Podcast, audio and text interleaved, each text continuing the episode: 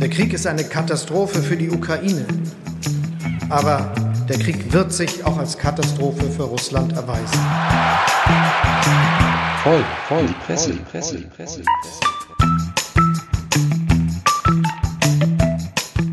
Wenn jetzt eine Regierung ein neues Konzept zur Gesundheitspolitik hat und die Opposition hat ein Gegenkonzept, also ich meine, die Politiker und Politikerinnen sowohl der Regierungsparteien als auch der Oppositionspartei werden nicht müde, also jeder Coup auf eine Weile zu erklären, warum das jetzt so passieren muss oder warum es dumm ist, dass das so passiert.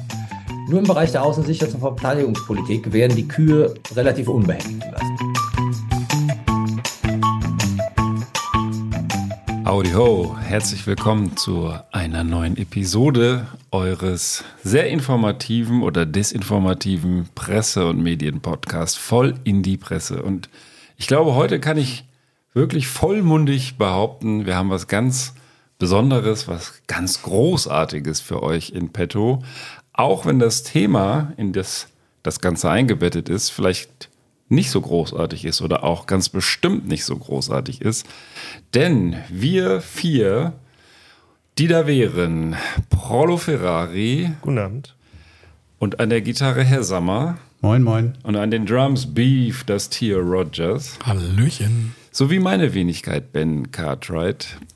Wir machen ja seit vier Jahren diesen Podcast voll in die Presse mit großem Vergnügen meist. Und unser Auftrag ursprünglich war, euch so die kuriosen Perlen des Internets und der Medien- und Presselandschaft näher zu bringen. Das macht uns selber immer großen Spaß, danach zu suchen.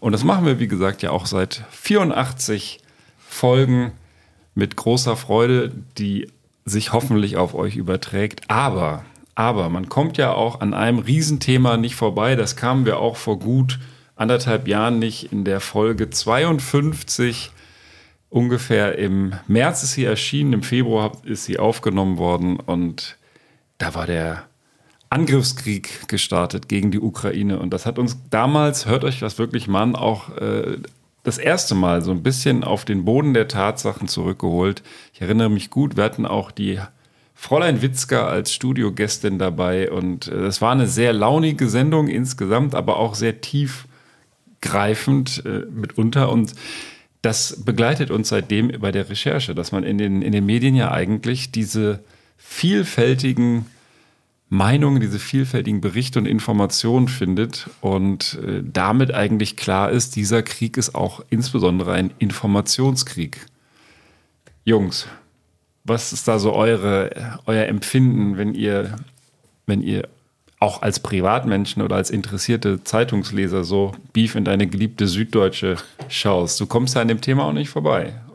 Nein, auf gar keinen Fall. Das ist natürlich äh, sehr präsent und das ist ja halt auch ein leider schon sehr, sehr langes oder sehr, sehr lange ein Thema und ähm, ähm, es ist halt auch ein Thema, was natürlich einerseits unfassbar wichtig ist, das auch zu begleiten, auch zu kritisch zu hinterfragen, aber eben auch wirklich da immer dran zu bleiben, sich immer weiter ähm, äh, zu informieren, mitzudenken, zu kommentieren. Das ist ja ganz, ganz wesentlicher Punkt.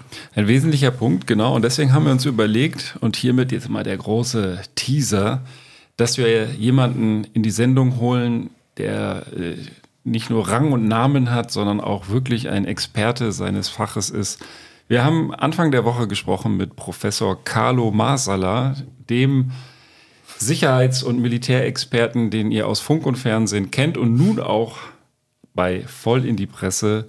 Wir hatten ein sehr anregendes Gespräch mit ihm, was wir auch gleich zum Besten geben werden. Und äh, da darf man sich wirklich drauf freuen. Also für uns war es ähm, ein wirklich tolles Gespräch, kann ich schon mal sagen. Mir hat es großen Spaß gemacht und sag mal, Vielleicht von deiner Seite noch ein kleiner, kleiner Cliffhanger. Ja, also ein Thema, was mich ja ohnehin in, in, im Kontext mit diesem Krieg immer wieder äh, beschäftigt, ist, ähm, was kann ich eigentlich glauben und was nicht? Ähm, was ist eigentlich tatsächlich die Lage? Und da hören wir ja noch einiges zu und da werden wir sicherlich auch im Nachgang ähm, des Gesprächs mit Professor Masala auch noch in der Runde ein paar ähm, Schleifen drehen, denke ich. Genau, also das war so der Kern unseres, unsere Anfrage, dass wir einfach mal sprechen, wie ist das? Krieg und Kommunikation. Und äh, wir alle sind kommunikative Typen. Wir teilen uns hier alle zwei Wochen mit, meistens etwas flapsiger, aber heute, und auch das ist vielleicht ähm, unser besonderer Anspruch, dem Thema gebührend, wollen wir das wirklich mal ernsthaft beleuchten und haben auch nicht so diese typisch launigen, äh, kuriosen, völlig kuriosen Artikel vielleicht dabei, aber wir bleiben natürlich unserem Motto treu. Also ihr müsst jetzt nicht abdrehen. Äh, Prollo, auch bei dir, du äh, guckst ja auch gerne so in die abseitigen Medien, ich will jetzt nicht sagen Reddit, aber auch äh, Reddit und ja. irgendwelche IT-Blogs, auch dahin ist ja immer, wir haben ja auch immer hier in der Sendung gehabt, äh, dringt ja so das Kriegsthema oder auch verschiedene kriegerische Auseinandersetzungen immer wieder vor. Ich habe tatsächlich über in dem Zuge irgendwann mit Reddit und dann später sogar Twitter aufgehört, weil ich es nicht mehr ausgehalten habe. Mhm. Ja, dass man eigentlich dauerbeschallt wurde mit, äh, sage ich mal, zu kleinen oder kleinen Erfolgen, die dann unfassbar aufgeplustert wurden und dann wurde das Gegenteil behauptet.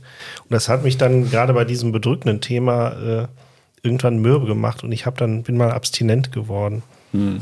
Und äh, ja, das, ich muss auch sagen, dass so die äh, diese Folge 52 das war auch tatsächlich das erste Thema, wo uns, glaube ich, allen irgendwie das Lachen im Halse stecken geblieben ist. Ja, wir haben ja, muss man zugeben, uns auch über durchaus ernste Themen, äh, da will ich mich auch nicht ausklammern, äh, mit einem gewissen abseitigen Humor genähert. Aber wir hatten auch die Diktatoren-Sondersendung. Ja, das, das also stimmt. aber, aber selbst Diktatoren die. haben ja irgendwie sowas Lachhaftes teilweise, je nachdem, wie die mit ihren Sonnenbrillen und Outfits da auftreten. Ja. Und das war tatsächlich das für mich das erste Thema, dem man überhaupt nichts äh, Unterhaltsames mehr abgewinnen konnte.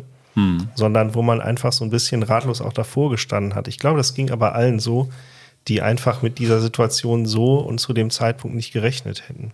Ja, ich weiß, dass wir damals äh, nach der Sendung auch sehr professionell äh, mit dieser Betroffenheit umgegangen sind und uns unglaublich beim Beef im Beefhole betrunken haben. Äh, ich glaube, das war die längste Sendung, die wir jemals hatten, zumindest nach der Sendung. Ich wollte das tatsächlich Nachspiel. sagen, wir hat, das war das, die längste Nachbesprechung, die wir hatten. Ja. Aber es war auch die alkoholhaltigste. Ja, aber es war auch so, also wir haben ja schon gemeinsam hier die Corona-Pandemie durchgemacht und andere Sachen auch äh, irgendwie gemeistert. So, und das hat einem auch ja auch immer dieser Podcast, auch uns jetzt hier so ein bisschen äh, Zusammenhalt gegeben. Ähm, und damals hatte ich auch so das Gefühl, da möchte jetzt keiner unbedingt wieder nach Hause gehen, denn auch das war Thema ein Stück weit ähm, der Überlegung zu dieser Sendung. Am Anfang haben die Medien ja auch den, den Dritten Weltkrieg ausgerufen sofort und er ist wahrscheinlich auch noch nicht vom Tisch, den Atom, äh, atomaren Kahlschlag und so weiter. Also ich kann nur mal von mir sprechen. Ich hatte eine Phase im März, April, wo ich hochgradig verunsichert war, ob unserer Sicherheitslage hier in Europa. Ja, ich hatte tatsächlich, äh, seitdem habe ich, wir hatten nie Vorräte, die irgendwie über eine Tüte Mehl hinausgingen und seitdem habe selbst ich äh, mir ein Kellerregal wenigstens mal halb gefüllt. Das ist mir gestern aufgefallen, als ich feststellte, so langsam läuft das äh, Wasser ab. Schokolade und Chips hast du da oder was? Ja, und Klopapier hat er noch von der Pandemie übrig. Aber ähm, weiß ich nicht, aber wenigstens mal so, ein, so ein, zwei Gläser Würstchen ja. ja, das, du lachst, aber tatsächlich, ich meine, wie ist es denn, wenn dir der Kühlschrank ausfällt, schmeißt der 90 Prozent deiner Vorräte erstmal weg? Ja, ja. ja. Und gut, ich will das jetzt nicht vertiefen, aber ähm, das war wirklich so die Situation, wo man auch so ein bisschen ratlos durch die Themen gestolpert ist. Ja, erst hieß es hier, der Strom fällt aus, dann hieß es, das Gas fällt aus, dann wurden die Lebensmittel knapp und wir hatten Corona ja gerade hinter uns und wussten ja eigentlich, Klopapier geht so ohne weiteres nicht aus, Nudeln auch nicht. Und trotzdem war man von dieser völlig anderen Situation genauso verunsichert. Ja. Wenn nicht noch mehr. Ja. Ein Player, der da versucht, mit seiner ganz eigenen Strategie, sage ich mal, für Klarheit zu sorgen oder ein, ein äh, Narrativ zu besetzen, wie es auch in dem Artikel, den ich hier mitgebracht habe, heißt, ist das britische ähm, Ministry of Defense beziehungsweise ähm, der britische Militärgeheimdienst, der dem eingegliedert ist. Und die veröffentlichen ja seit eigentlich Anbeginn des Krieges jeden Tag ein Update zur Lage in der Ukraine. Und das Erstaunliche, was mich damals auch sehr erstaunt hat, ist, ist es scheinbar gnadenlos transparent. Also die geben sehr viele Details und ähm, täglich ein, ihre Einschätzung zur Sicherheitslage haben auch vorher sehr äh, detailliert vor diesem Krieg gewarnt und gesagt, da sind solche und solche Truppenbewegungen ähm, in Weißrussland zu sehen.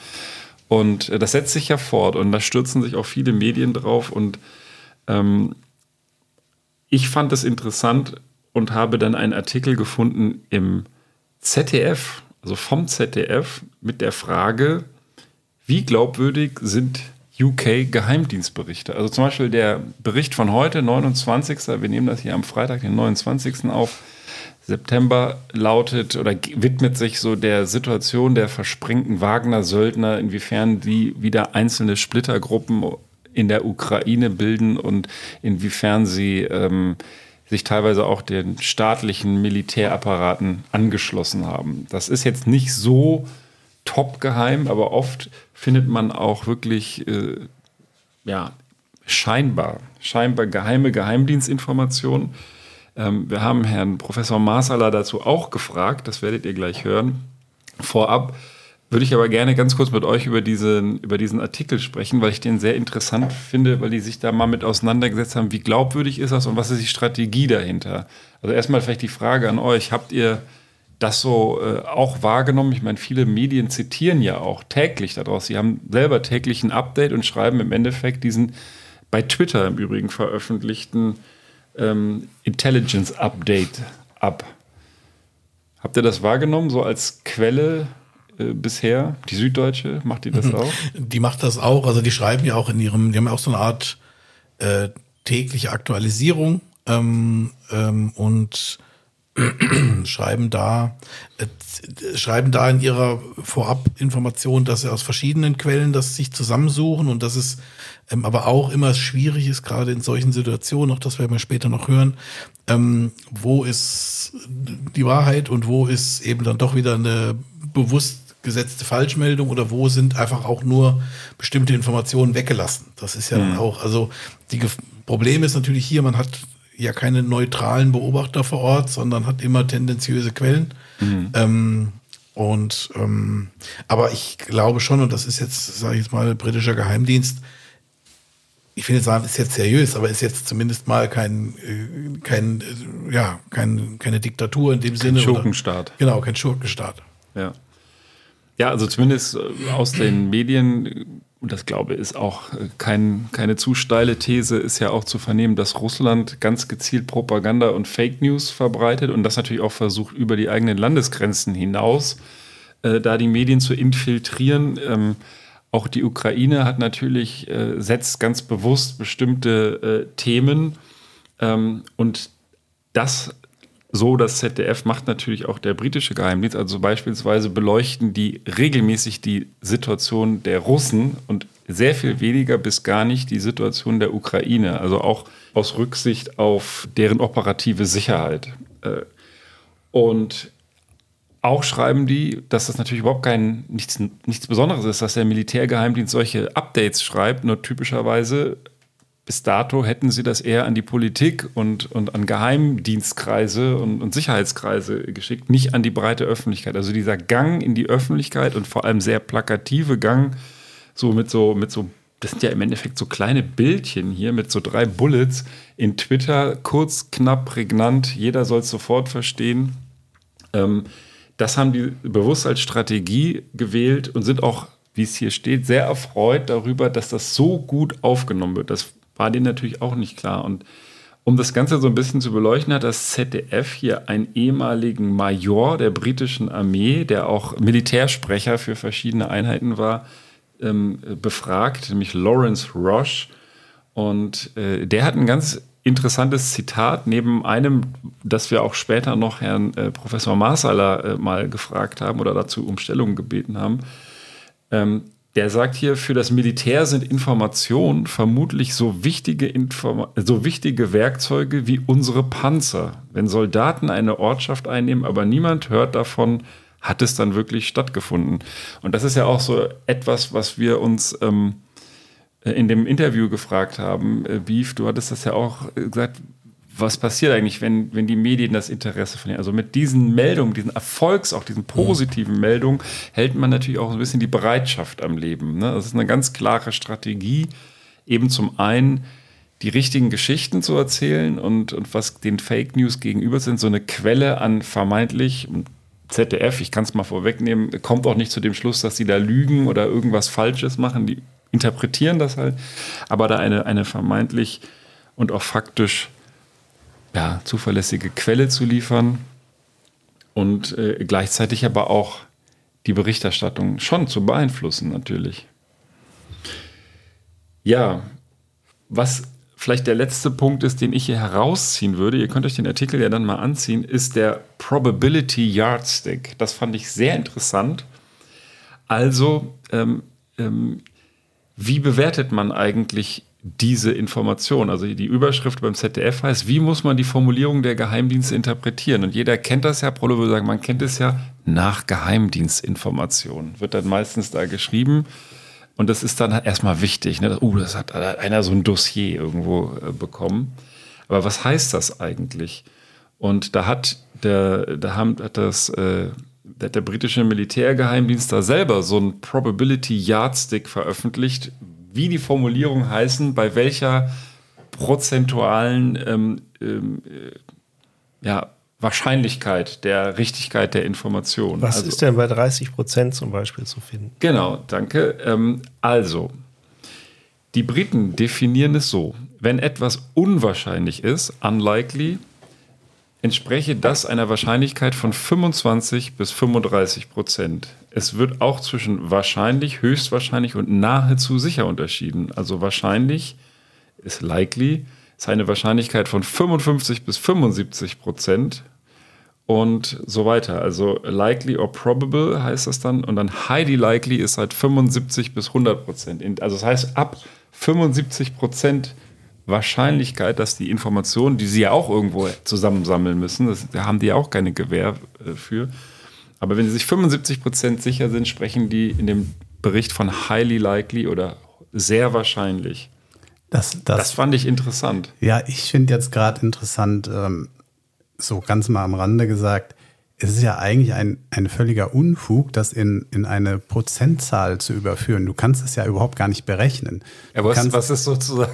Du machst es, ja. du visualisierst es nur in gewisser Weise. Du machst es so ein bisschen anschaulicher dadurch, ja. ja ich vermute, die haben, die haben irgendein Raster für sich. Also die werden, Geheimdienste werden ja, das hätten wir auch. Äh, äh, Herr Maßaller nochmal fragen können, äh, wie bewerten die das eigentlich selber? Aber die werden, die werden ja Plausibilitätsschemata ähm, äh, und derlei Dinge haben. Und ähm, ich denke mal, da setzen die ihr eigenes System zugrunde. Ja, ja, sicher. Man, man würde nur normalerweise ja in der Mathematik dann basierend auf irgendwelchen Statistiken, auf irgendwelchen Historien, ähm, Wahrscheinlichkeiten, Prozentsätze errechnen. Und das kann man in so einem Fall ja nicht. Und insofern ist hm. das ähm, ja, eigentlich ist es, glaube ich, eher so ein Mittel, um, um eben zu übersetzen. Was, was wollen wir damit sagen, wenn wir wahrscheinlich sagen? Ja. Genau, also das glaube ich ist so ein bisschen, dass man so ein Gefühl dafür kriegt, weil ich glaube auch, die haben natürlich verschiedene Quellen, die werden eben Agenten vor Ort haben und können dann natürlich auch aus den Erfahrungen, was von denen vor Ort bislang berichtet wurde, die haben Informanten auch auf der russischen Seite wahrscheinlich, also insofern ist es ja auch dann manchmal ganz spannend, ähm, welche Informationen ihnen zur Verfügung stehen. Das ist ja auch ein ganz sensibles Thema, um die Informanten auch zu schützen. Das heißt, wenn die plötzlich bestimmte Informationen haben, kann ja möglicherweise auch die russische ähm, äh, die die äh, die Abwehr quasi, also kann ja dann möglicherweise auch Rückschlüsse ziehen, wo eine mögliche Quelle beziehungsweise ein möglicher äh, äh, Agent sitzt, der dann die Informationen abgreift. Das ist ja dann auch hochkomplex. Was ähm, ich mich frage, ist, wie welche Rolle Zeit bei sowas spielt, ob nicht vielleicht sogar die Information, die der Geheimdienst abends selber hat, am nächsten Morgen, wenn das auf Twitter ist, schon fast wieder nicht zu gebrauchen ist teilweise. Das wird so sein. Ja. Was ich ja auch ähm, glaube, was ja auch ganz viel, glaube ich, Verwendung findet, ist heute in Zeiten von Smartphones etc., also Bildmaterial, sowohl von Soldaten, das ist ja auf russischer Seite weniger der Fall, aber auf ukrainischer Seite deutlich, wird da deutlich viel, äh, deutlich an, an Bildmaterial steht da sehr viel zur Verfügung, was ja. dann eben mögliche äh, Bewegungen und mögliche ähm, Erfolgsmeldungen etc. etc. dann entweder unterstreicht oder eben nicht. Und da gibt's ja auch im, im Prinzip Verifizierungsprofis, die also das Bildmaterial einschätzen können und sagen können, okay, das stimmt, das ist da ungefähr aufgenommen worden oder eben sagen können, nee, das Bild ist in sich nicht stimmig. Ja, ich Also, erinnere mich noch an den ersten Golfkrieg, da war ich nämlich in den USA Austauschschüler. Da war das noch so der Burner, wenn bei CNN diese Kameraaufnahmen aus, den, aus den fliegenden Raketen ne, oder Satellitenaufnahmen, äh, die dann kurz vor dem Abschuss von irgendwas oder wenn dann auf eine Kolonne da geschossen, das hat man ja alles damals wirklich erstmals wirklich sehen können. Mitverfolgen. burns like a Christmas tree. Das war noch äh, so ein Zitat, was ich nie vergessen werde. Ja, und, und daran hatte man sich dann irgendwann gewöhnt. Und aber dieser Krieg ist wirklich äh, so in den sozialen Medien auch quasi gelivestreamt durch teilweise teilnehmende Soldaten, die dann, und da haben sich ja auch schon offensichtlich äh, beide Seiten vermutlich auch schon mal durch ihre Standortdaten verraten. Also das ist eine ganz neue Art auch der Berichterstattung, selbst wenn man sagen muss, dass das auch vielleicht sogar authentisch ist, was da gezeigt wird, also ohne dass da jetzt irgendwie eine Strategie dahinter liegt. Man kann da, man kann da wahrscheinlich viel zu viel sehen. Ich bin gar nicht in diesen Telegram-Gruppen drin, wo wer weiß, was geteilt wird. Äh, möchte ich auch nicht unbedingt sein. Aber ähm, das ist schon zu beobachten, dass das sehr viel individueller nochmal geworden ist. Nicht nur durch die Geheimdienste freigegebene Dinge. Ja, was hier eben auch drin steht und ähm, was vielleicht auch jetzt die Überleitung zu dem Interview sein könnte, ist, dass äh, diese Informationen natürlich für die Sicherheitsexperten und Expertinnen nicht neu sind. Also das sind Dinge, du hast das ja eben gesagt, ist das am nächsten Tag vielleicht schon wieder überholt oder irgendwas. Ich denke mal, die sammeln das ein bisschen, die müssen das auch verifizieren, die müssen ja auch sehr gut aufpassen, dass sie damit nicht gleichzeitig irgendeine Sicherheitsthematik aufmachen. Denn wenn sie diesen öffentlichen Ansatz wählen und dann aus Versehen irgendeine Info dann doch noch nicht so bekannt war oder doch irgendwie Rückschlüsse auf irgendwas zulässt, dann ist das natürlich auch ein GAU. Und deswegen gehe ich davon aus, dass das sozusagen nicht gut abgehangene Infos sind, aber dass die schon durch einige Filter durchlaufen. Also ich glaube aber eine Botschaft, die man, wenn man es als, ich sag's mal jetzt mal ganz äh, eher drastisch, als Propagandainstrument bewertet, ja, die Geheimdienstinformationen, ist ja eigentlich die Aussage, wir wissen Bescheid, wir wissen, was läuft. Und das sagen wir auch allen. Ja, das ist ja in einem Krieg, wo ähm, ja im Zweifel beide Seiten eigentlich Interesse daran haben, Dinge unter Dinge bedeckt zu halten. Ja, gerade Russland eben ähm, gar kein Interesse eigentlich daran haben kann, dass so die, äh, die Details rauskommen. Ähm, wenn sie nicht gerade der Einschüchterung dienen, ähm, ist das ja eigentlich ein ganz guter Gegenpol. Also da würde ich, ich würde jetzt auch davon ausgehen, dass die Informationen eine gewisse Qualität haben und wir da nicht komplett äh, über den Tisch gezogen werden.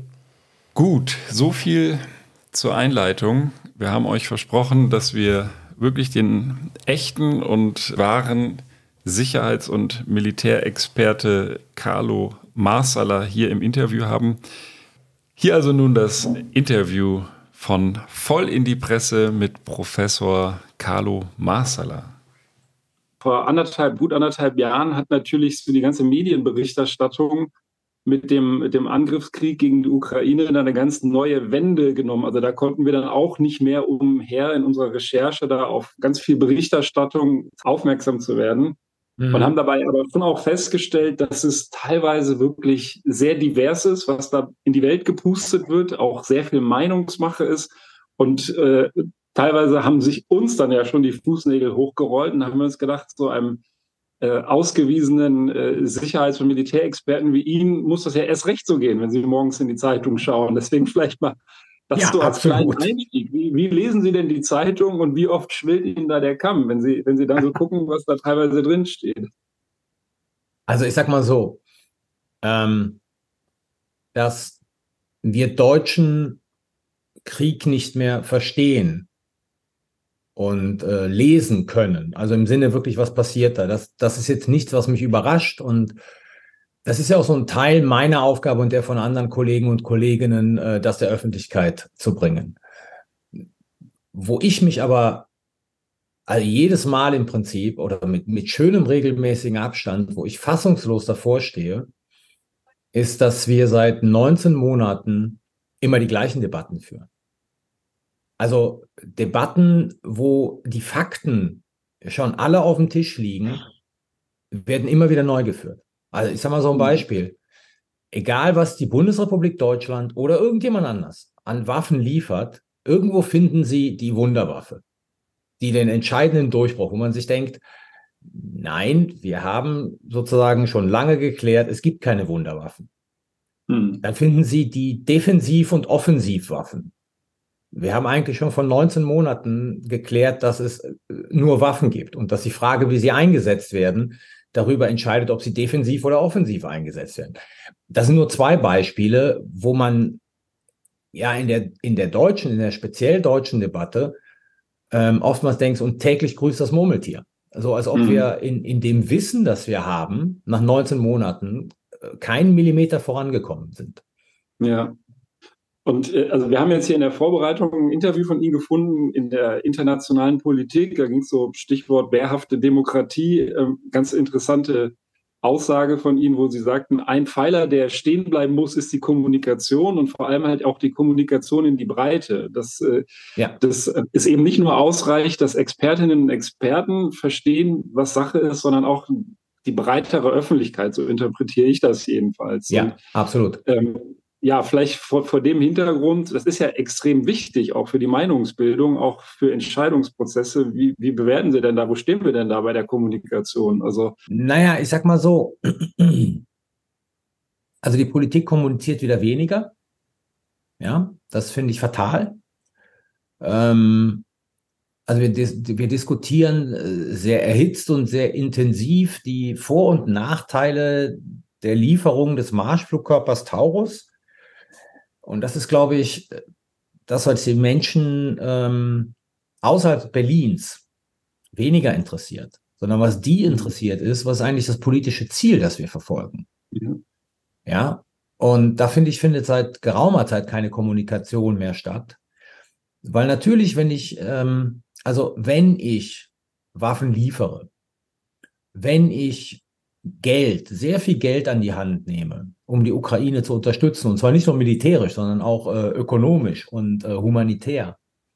Und gleichzeitig eine Situation habe, in der in Deutschland die Inflation steigt, in ähm, der wir einen Haushalt haben, der ein Sparhaushalt ist letzten Endes, also wo klar ist, es wird an ein paar Stellen äh, gespart werden dann muss ich die Menschen kommunikativ mitnehmen, warum ich es als Regierung für sinnvoll halte, dieses Geld in die Hand zu nehmen, nicht hier in Deutschland zu investieren, sondern damit die Ukraine zu unterstützen. Und nur so schaffe ich es, äh, möglicherweise dann eine gesellschaftliche Unterstützung für diese Politik zu bekommen. Und wenn ich nicht erkläre, warum es so wichtig ist, dass äh, Russland diesen Krieg nicht gewinnen darf. Und zwar nicht nur für die Ukraine, sondern für Europa und für Deutschland. Dann muss ich das erklären. Und das passiert halt nicht. Und dann darf hm. man sich halt auch nicht wundern, wenn so gesellschaftliche Unterstützung ähm, erodiert. Also wenn die Menschen, mhm. sehen Sie mal diese, diese Gegenoffensive der Ukrainer. Keiner, der sich damit auskennt, hat geglaubt, dass das eine schnelle Sache wird. Aber irgendwie ist der Eindruck entstanden, die haben jetzt alles und in drei Wochen sind die durch. Kaufen die da durch. Ja. Genau, sind sie natürlich nicht. Und dann stellen sich die Leute natürlich die Frage, ähm, hat das jetzt alles was gebracht? Und dann muss ich ganz einfach mich hinstellen als Regierung und muss den Leuten erklären von Anfang an, das wird etwas, was lange dauert. Und das alles mhm. passiert halt nicht. Und damit verlieren wir also verlieren wir, wie ist Quatsch, weil ich bin ja nicht die Regierung. Aber damit verliert die Regierung natürlich oder die Politik in Berlin, weil es geht ja über die Regierung hinaus, dieser Konsens, äh, die, die Ukraine zu unterstützen. Ähm, da, damit verliert man letzten Endes ähm, gesellschaftliche Mehrheiten, die durchaus da waren in dieser Frage. Ist aber typisch für die außen-, sicherheits- und verteidigungspolitische Kommunikation jeder Bundesregierung. Hm wenn ich das ganz kurz ausführen darf, also ja. die, die, die, meisten Menschen richtigerweise interessieren sich eigentlich nicht für Außensicherheits- und Verteidigungspolitik. Kann man ihnen nicht übel nehmen, weil das, was die Menschen interessiert, ist das, was sie unmittelbar betrifft. Und das ist halt, keine Ahnung, Bildungspolitik, Arbeitsmarktpolitik, Wirtschaftspolitik, Gesundheitspolitik, um noch mal so ein paar Felder, Rentenpolitik zu sagen. Wenn ich also will, dass die Menschen Außen-, Sicherheits- und Verteidigungspolitik verstehen, dann muss ich sie erklären. Dann muss ich als Regierung oder als Opposition erklären, warum ich das und das will und warum es wichtig ist, dass das und das passiert. Wenn das nicht passiert, dann darf man sich auch nicht wundern, dass die Menschen sozusagen dann bei außen- und sicherheits- und verteidigungspolitischen Maßnahmen, die eine Regierung ergreift, ähm, ja, nicht ratlos sind, aber letzten Endes auch nicht so richtig verstehen, warum das jetzt passieren muss. Mhm. Deswegen halte ich Kommunikation in diesem Bereich für zentral und wichtig. Ich finde es immer so, so, so witzig. Also, wenn jetzt eine Regierung ein neues Konzept zur Gesundheitspolitik hat und die Opposition hat ein Gegenkonzept. Also ich meine, die Politiker und Politikerinnen sowohl der Regierungsparteien als auch der Oppositionspartei werden nicht müde, also jeder Coup auf eine Weile zu erklären, warum das jetzt so passieren muss oder warum es dumm ist, dass das so passiert. Nur im Bereich der Außen-, Sicherheits- und Verteidigungspolitik werden die Kühe relativ unbehelligt gelassen. Ja, Sie haben ja jüngst in dem, in dem äh, FAZ-Podcast auch gesagt, dass wir uns auf einen langen Krieg einstellen äh, ja. müssen. Genau, da würde ich auch gerne nochmal. Das ist ähm, einfach auch da, ähm, oder wie sehen Sie da auch eine Gefahr so eines, ich nenne es jetzt mal, eines medialen Abnutzungseffekts? Also was passiert, wenn, wenn die Medien das äh, Interesse, ich nenne es jetzt mal ein bisschen, ähm, das Interesse am Ukraine-Krieg verlieren? Also wird dann, ist dann auch die Gefahr, dass das also auch die, die Unterstützung äh, durch die Gesellschaft, aber auch durch die, die Staatengemeinschaft, dass das dann mehr bröckelt? Also ist dann, ähm, oder wenn man es andersrum sieht, wie wichtig ist gerade eine, eine, eine regelmäßige Medienberichterstattung auch über militärische Erfolge und über alles, was damit zusammenhängt? Die ist absolut zentral, weil das ist ähm, die einzige Art, wie wir diesen Krieg äh, miterleben. Wenn Sie, wenn Sie zurückgehen auf den 24. Februar, als ähm, Kiew angegriffen wurde, ne? da hatten Sie dieses gängige im Journalismus und, und in der Politik, dieses gängige Narrativ, anderthalb Flugstunden von hier entfernt. Mhm. Und das ist natürlich etwas, letzten Endes, wo man sagen muss, anderthalb Flugstunden, das ist echt nicht so weit. Ne? Also im Prinzip stehen die ja kurz vor unserer Haustür, wenn sie sich durchsetzen.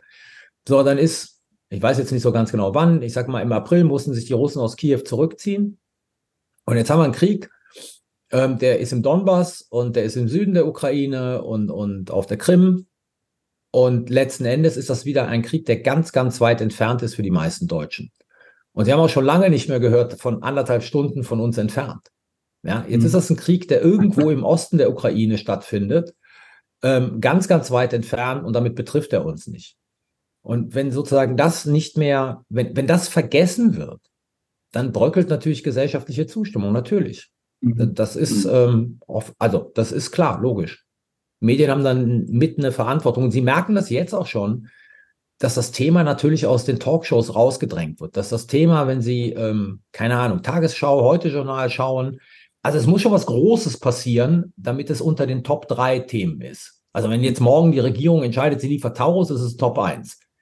Ja, aber das, was jetzt da passiert, also gerade jetzt zum Beispiel, wo man, wo, dis wo, wo diskutiert wird, haben die Ukrainer jetzt eigentlich einen Durchbruch in Verbowe erzielt oder nicht? Ich bin derjenige, der sagt, sie haben noch keinen Durchbruch erzielt, ist egal. Ähm, aber das interessiert keinen mehr. Das finden Sie weder in der Tagesschau, noch finden Sie es im Heute-Journal, noch irgendwo anders.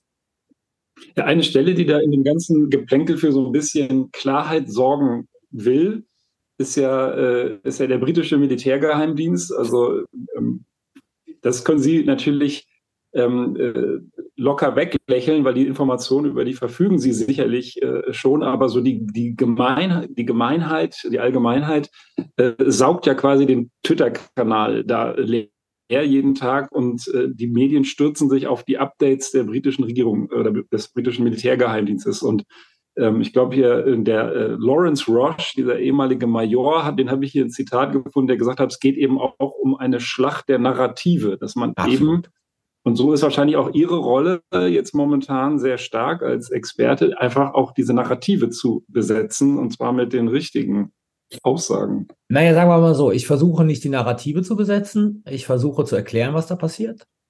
Ja, mhm. ähm, das ist eigentlich meine Hauptaufgabe.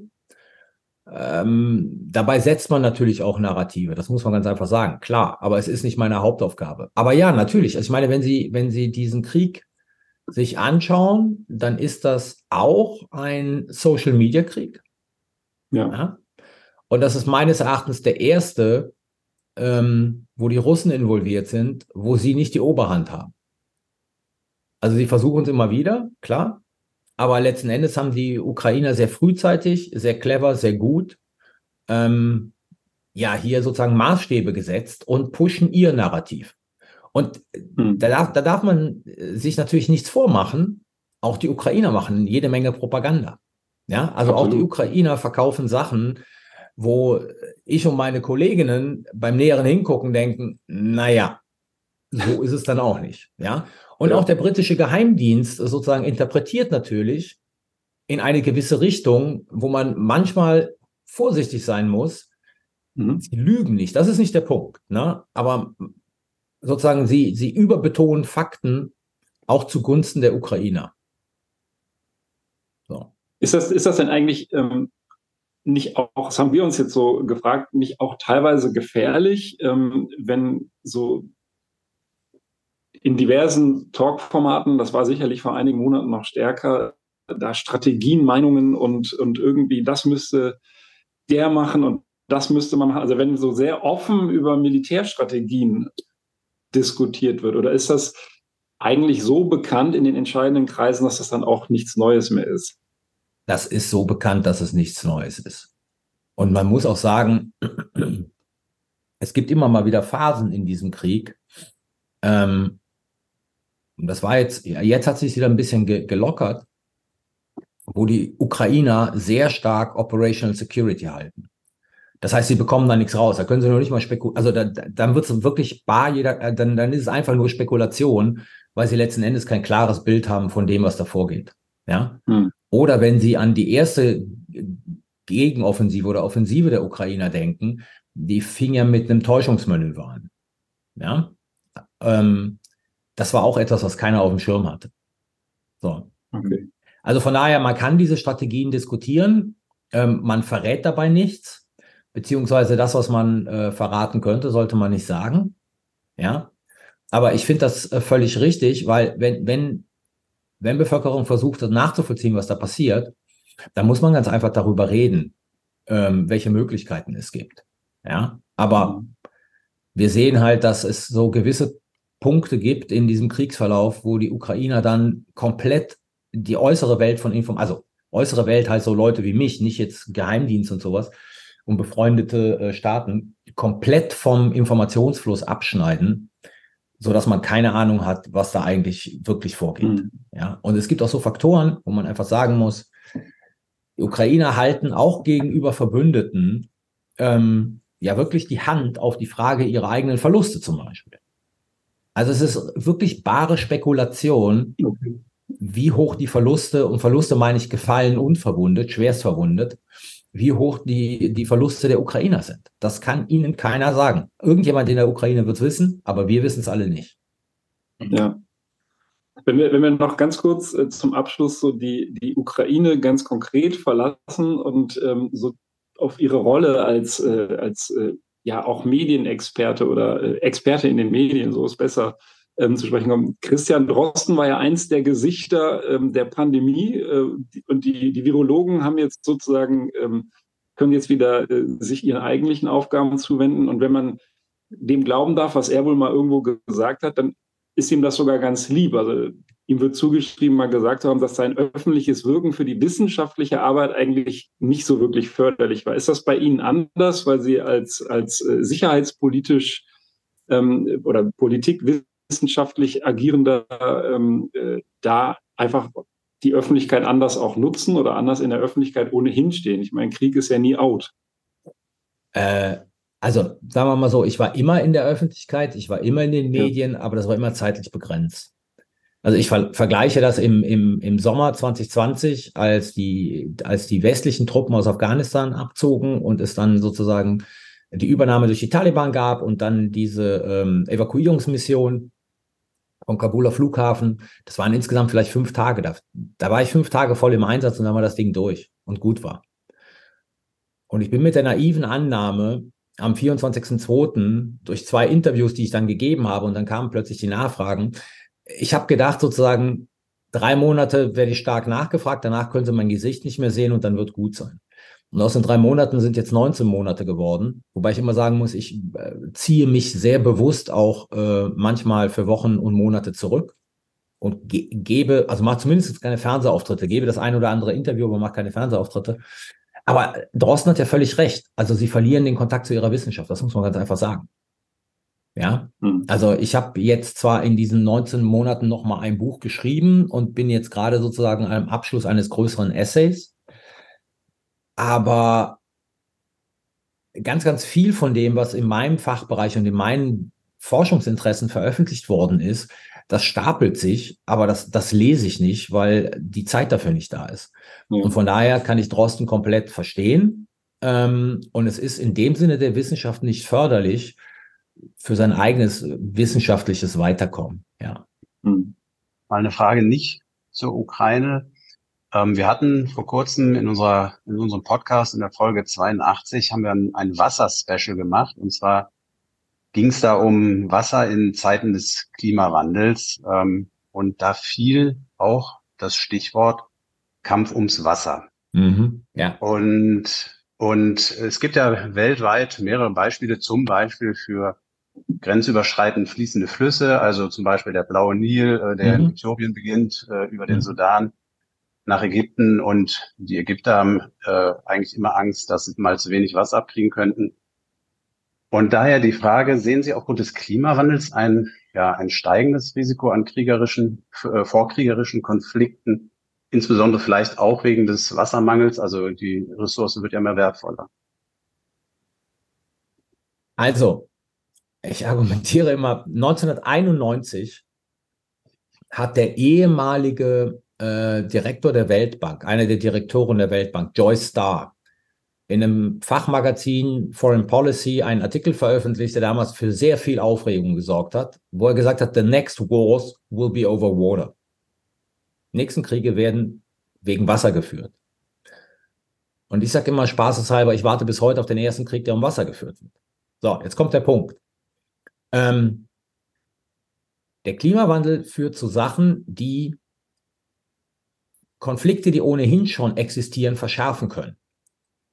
Sie werden aber nicht originär darüber geführt. Und Sie sehen ganz, ganz viele Beispiele, wo, also Ägypten ist zum Beispiel so ein Beispiel, wo man diese Sachen, die sehr konfliktiv waren, letzten Endes kooperativ reguliert hat. Ja? Es gab so einen anderen Konflikt zwischen ähm, Syrien und der Türkei in den 90er Jahren, wo die Syrer einen Staudamm gebaut haben und die Türken befürchtet haben, sie kriegen nicht genug Wasser und haben dann angefangen, sozusagen auch militärisch zu drohen. Interessanterweise haben sie es aber verknüpft mit der Präsenz der PKK in Syrien. Also, was ich sagen will, ist, ähm, diese ganzen Sachen sind konfliktverstärkend, aber sie werden nicht konfliktursächlich sein, weil man kann das auch kooperativ lösen. Wenn es halt sozusagen ein Problem mit Wasser gibt und Staaten sind bereit zur Kooperation, dann werden sie das kooperativ lösen. Wenn Staaten aber wegen anderen Sachen ohnehin schon eine konfliktive Beziehung haben, dann kann Wassermangel, Wasserknappheit oder die Kontrolle über Wasser konfliktverschärfend wirken. Und dann kann das natürlich auch zu einem Krieg führen, der aber ursächlich nicht um Wasser geführt wird, sondern sozusagen, wo was, der, der dann, ich sage jetzt mal ganz das blödes der, Bild. Der Tropfen, genau, ich, ich wollte dieses blöde Bild bringen, wo Wasser sozusagen dann der Tropfen ist, der das fast zum Überlauf. Fast. Ja. Ja, äh, vielen Dank, Herr Professor Marsala. Äh, Sie sagen, das ist auch wirklich die letzte Frage in Interviews häufig ähm, oder häufiger habe ich es gelesen, äh, wenn Sie etwas Positives haben möchten, dann müssen Sie jemand anderes fragen. Deswegen ja. fragen wir, gibt es etwas Negatives, das zum Abschluss noch unbedingt gesagt werden sollte? Naja, negativ ist die, ist, die, ist die Tatsache, dass ich glaube, dass wir uns auf einen langen Krieg einstellen müssen. Mhm. Und dass dieser Krieg uns auch nächstes Jahr noch begleiten wird. Und dass es entgegen dem, was, was ukrainische Stellen sagen, ähm, nicht sein wird, was in sechs bis neun Monaten abgeschlossen sein wird. Und ich glaube, wir haben momentan das Problem, und das macht die ganze Situation so verdammt kompliziert, ähm, das russische Militär kann diesen Krieg nicht gewinnen und Putin kann ihn nicht verlieren. Das heißt, mhm. es ist geradezu, momentan ist es geradezu unvorstellbar, wie es irgendein Prozess geben sollte, an, bei dem am Ende sozusagen die Ukraine und die Russen an einem Verhandlungstisch sitzen einigermaßen offen, solange Putin im Kreml die Macht hat. Das ist das Problem. Das ist, äh, dessen Schicksal ist so mit dem Erfolg in diesem Krieg verbunden, dass ich momentan nicht sehe, ähm, was für ein Prozess eintreten muss, damit Putin von seiner Überzeugung, er kann diesen Krieg gewinnen, abrückt. Das ist ziemlich schlecht, ne? Das, ja, das ist schlecht genug, um zu sagen, das ist nicht positiv und ja. äh, ein, äh, ich will nicht sagen wunderbares Schlusswort, aber ein würdiges Schlusswort. Ich danke Ihnen ganz herzlich, dass Sie sich die Zeit für uns genommen haben und wünsche Ihnen noch einen schönen Tag. Danke für die Einladung. Ich wünsche Ihnen auch noch einen schönen Abend. Ja, so viel von Herrn Professor Marsala, der uns hier wirklich ein, wie ich finde, total tolles Interview gegeben hat. Super aufschlussreich, viele, viele ähm, Themen beleuchtet und auch äh, im Endeffekt das, was wir so ein bisschen von ihm wissen wollten, wunderbar auf den Punkt gebracht. Also ich muss sagen, ich war hinterher, das ist jetzt schon, wie gesagt, ein paar Tage her, oder wie es in den Tagesthemen immer heißt, das Gespräch haben wir vor der Sendung aufgezeichnet um genau zu sein. Am 25. September, so weit war es nicht, also am Montag, jetzt Anfang der Woche, haben wir uns da per Zoom mit ihm verabredet und ich hätte natürlich jetzt auch noch ein paar mehr Fragen theoretisch gehabt und die können wir ja, können wir jetzt ja quasi über den Äther schieben. Vielleicht, vielleicht beantwortet er sie uns ja noch.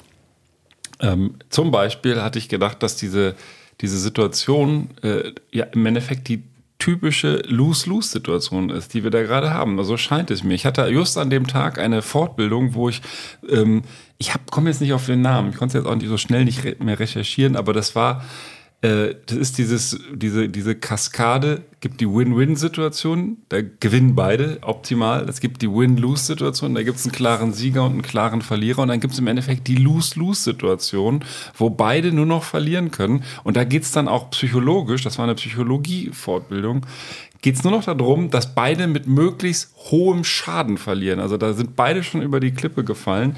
Und mhm. es geht nur noch darum, so viel Kahlschlag wie möglich zu äh, verursachen. Und da das jetzt das Ende des Interviews war, wollte ich das nicht nochmal hochbringen. Aber ich habe manchmal, die, als ich da ne, am, am Tag saß und das hörte, dachte ich, das ist im Endeffekt wie in der Ukraine. Eigentlich sind wir, das kann, momentan kann das Ding keiner gewinnen. dann sagt er das selber.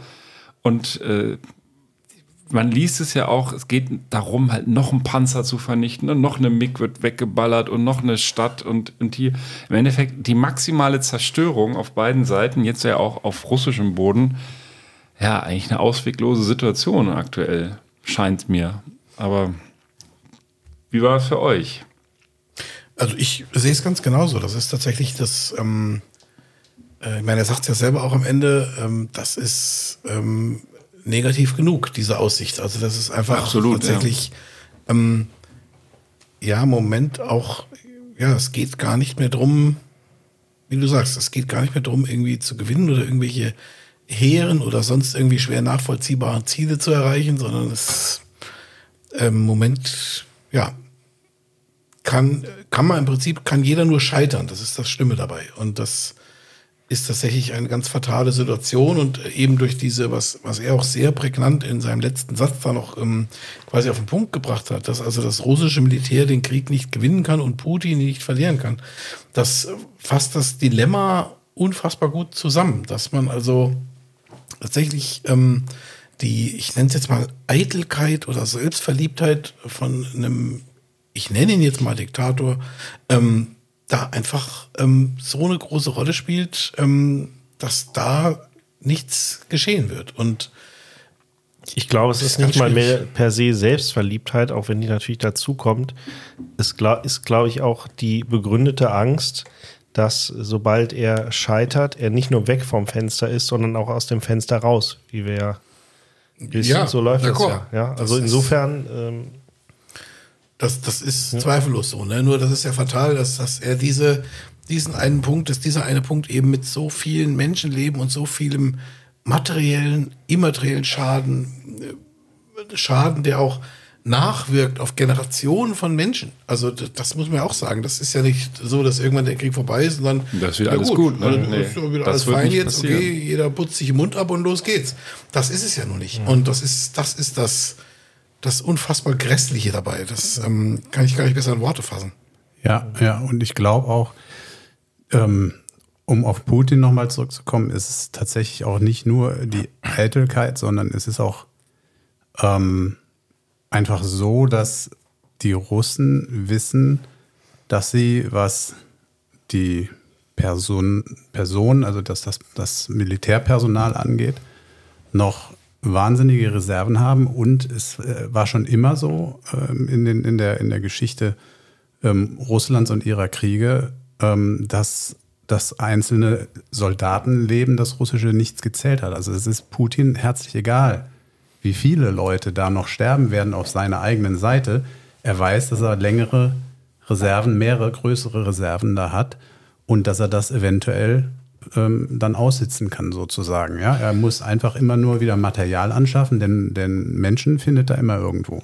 Das ist interessant, dass du das sagst, weil wenn man so manche Medien liest oder nur so quer liest, den Google-Feed, dann könnte man fast meinen, dass ihm die Leute ausgehen. Also auch das sind ja so, so Schlagzeilen, die du siehst irgendwie. Äh, ich hatte es letztens irgendwo gesehen, ein ganzes Bataillon sei ausgelöscht worden. Dann habe ich einen anderen Artikel gefunden, das hieß, das stimmt überhaupt nicht. Also mitnichten ist dieses ganze Bataillon vernichtet worden. Die haben sich größtenteils einfach zurückgezogen. Mhm. Aber da wurden dann in bestimmten, das habe ich über Wochen, habe ich diesen, diesen Artikel oder diese Schlagzeile immer wieder bekommen, bis dann irgendein anderes Blatt sagte, mm, das ist sehr, sehr tendenziös dargestellt. Da gab es Verluste und dann wurden die abgezogen und ausgetauscht. Und das Bataillon vernichtet ist, klingt so, oh, guck mal, jetzt hat er so hat er da Herrscharen von, von, von toten Soldaten und bald, bald gehen dem die Soldaten aus. Wahrscheinlich ist es faktisch ja. tatsächlich nicht so. Ich finde, das passt exakt zu dem äh, Zitat hier bezüglich britischem Geheimdienst. Ja, sie lügen nicht, wovon ich wie gesagt auch ausgehe, aber sie überbetonen Fakten auch zugunsten der Ukrainer. Mhm. Ja, und ich finde, was. Ja, weil man halt sowieso, halt diese Mehrheiten genau, braucht auch. Ne? Ja, was mhm. ich sowieso faszinierend finde, ist einerseits, vielleicht bin ich da auch der Betroffene, ich bin ja auch wie die Mehrheit hier Zivi gewesen. Vielleicht verstehe ich auch den Krieg nicht mehr. Also wir tun es, glaube ich, schwer damit, so diese, also die rein äh, militärischen äh, Erfordernisse, Belange, Strategien und so weiter nachzuvollziehen, weil wir da einfach, glaube ich, in der, äh, im Schnitt keine Ahnung von haben. Was aber interessant ist, wo ich zumindest dieser runter unterstelle, dass wir da durchaus fast schon Experten sind, was so das Mediengeschäft anbelangt. Und ich finde es faszinierend, dass wir auf der einen Seite den ähm, ja im Prinzip auch zuletzt einfach zurückgezogenen Ex-KGB-Mann haben und auf der anderen Seite einen ehemaligen Schauspieler, der jetzt im Prinzip seit Beginn des Krieges wirklich durch die Welt tingelt und einen Fernsehauftritt nach dem anderen hat. Und das ist, finde ich, nochmal eine ganz andere Perspektive auf dieses Verhältnis zwischen militärischem, klassisch militärischem Krieg und dem Social-Media-Krieg. Ja. Ja, ganz kurz. Ben, du warst doch auch Zivi, ne? oder? Ja, ja. ich glaube, Beef, du auch?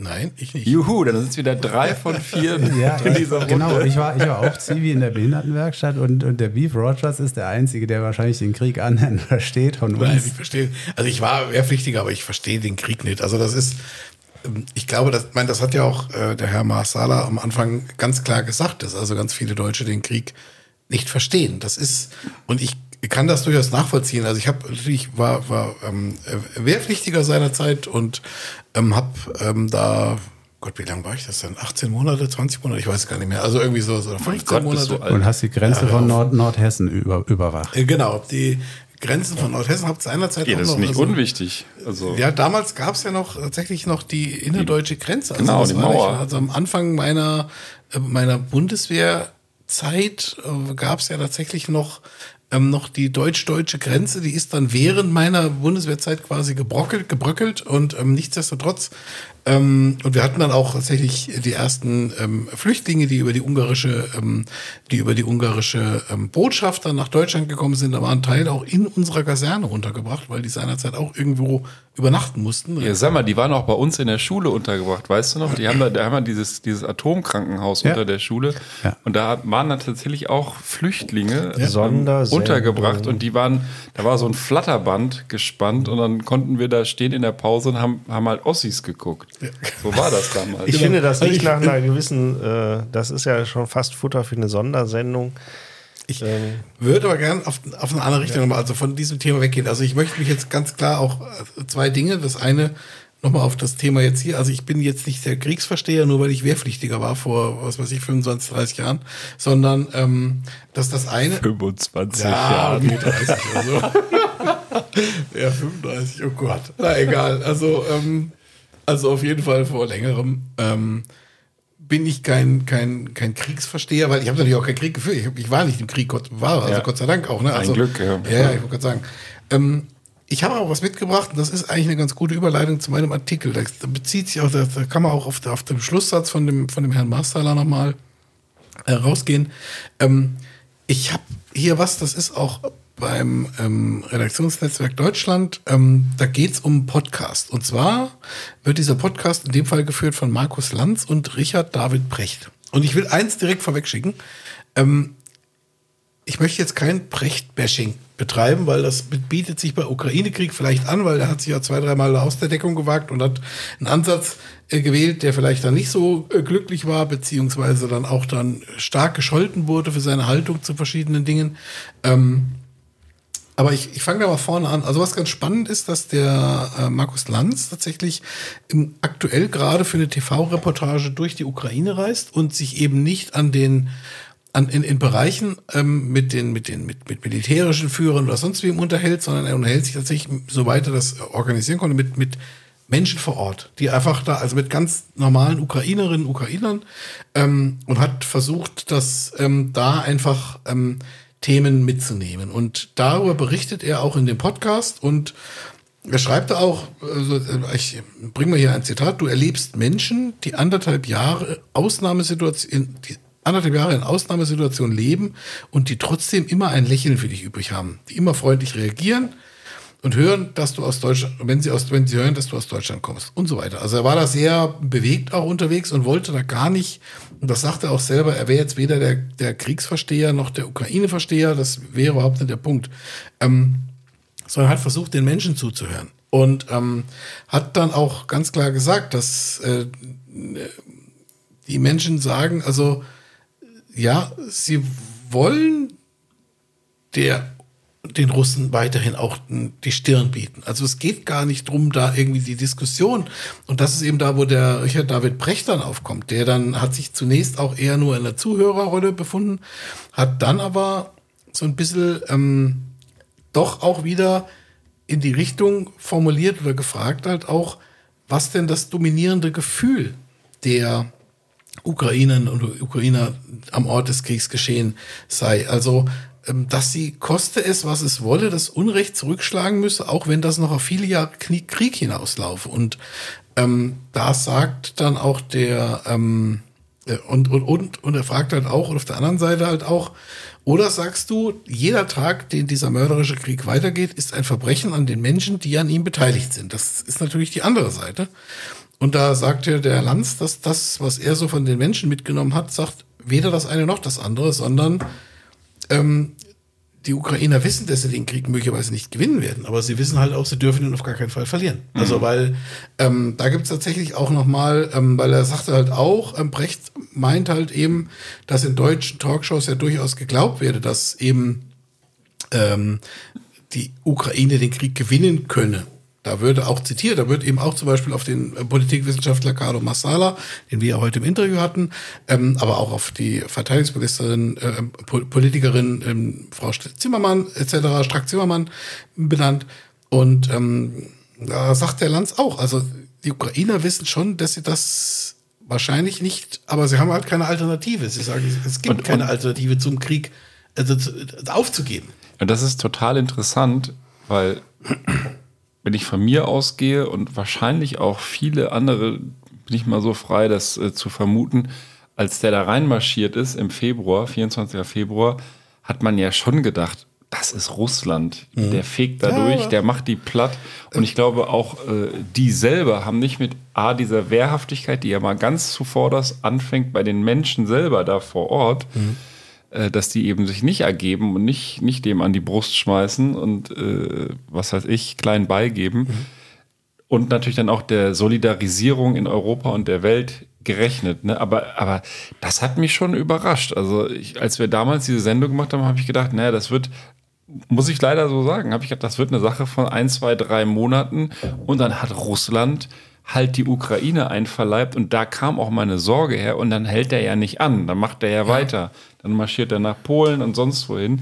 Das habe ich schon so äh, für mich laienhaft, wie ich in sicherheitspolitischen Fragen unterwegs bin, vermutet und ich glaube, das ist mal die allergrößte Überraschung, dass wir jetzt über einen 19 Monate lang währenden Abnutzungskrieg hier sprechen und vielleicht das Narrativ, zumindest dieses, sich in den Medien teilweise dahin verkehrt, nach dem Motto, wir stehen ja dann irgendwann auch wir, die Welt und die Ukraine vor, der, vor dem Sieg und machen Russland ja. platt. stellt, stellt, setzt euch mal in die Situation vor anderthalb Jahren, es hätte ja kein Mensch gedacht, dass du, dass du einen Krieg gegen Russland, hätte auch keiner formuliert, so wahnsinnig wäre auch keiner gewesen, du kannst einen Krieg gegen Russland gewinnen. Ja, ja, äh, Beef, darf ich ganz kurz ich daran darum, ja, ja. anknüpfen, weil also erstmal stimme ich dem Ben zu. Ich habe auch gedacht, die sind irgendwie in acht Tagen sind die in Kiew und dann ist ja. Ende. Ähm, und ich möchte da den Bogen schlagen äh, zu dem, was der Ben jetzt gesagt hat und Beef, was du gesagt hast, nämlich zu diesem Krieg gewinnen oder jedenfalls nicht verlieren und so weiter. Diese Diskussion wurde ja auch damals geführt, weil irgendwie ähm, dem Scholz vorgeworfen wurde, er würde nicht formulieren, äh, die Ukraine muss den Krieg gewinnen, sondern sagt immer nur, die dürfen nicht verlieren. Also ich fand selten eine Diskussion so dämlich wie diese Diskussion. Ähm, und da möchte ich eigentlich genau an das anknüpfen, was der Ben gerade gesagt hat. Denn wer definiert denn, wann ein Krieg gewonnen oder verloren ist? Wenn man sich anguckt, wie Kriege enden, ja, teilweise hat irgendjemand den Krieg erst gewonnen, ist äh, als Besatzer dageblieben und ist irgendwann abgezogen und in der geschichtlichen Bewertung 20 Jahre später sagt man dann, die haben den Krieg verloren, weil sie zwar da waren, aber sie haben irgendwie nicht das ändern können politisch, was sie eigentlich ändern wollten und mussten dann unverrichteter Dinge abziehen, obwohl sie militärisch vorher gewonnen haben. Also wann ein Krieg gewonnen und verloren ist, da gibt es ja überhaupt gar keine äh, äh, äh, feste Definition zu. Vielleicht gibt es da eine militärische Definition, ähm, aber eine politische schon mal, schon mal gar nicht. Und anknüpfend, wie gesagt, an das, was der Ben gesagt hat, ähm, wenn, wenn, es jetzt, wenn es jetzt in äh, vier Wochen überraschend doch Friedensverhandlungen gäbe und es würde irgendwie in den Grenzen, wie sie jetzt sind, äh, ähm, eine neue Verteilung der Länder reingeben, es wäre doch ein Riesenerfolg trotzdem für die Ukraine, wie der Krieg gelaufen ist. Würde man dann sagen, sie haben ihn verloren, weil sie Land verloren haben und die Russen haben ihn gewonnen, weil sie was gew Land gewonnen haben, aber eben dann doch nicht bis Kiew gekommen sind. Das ist doch eine völlig schwachsinnige Diskussion um solche Begriffe.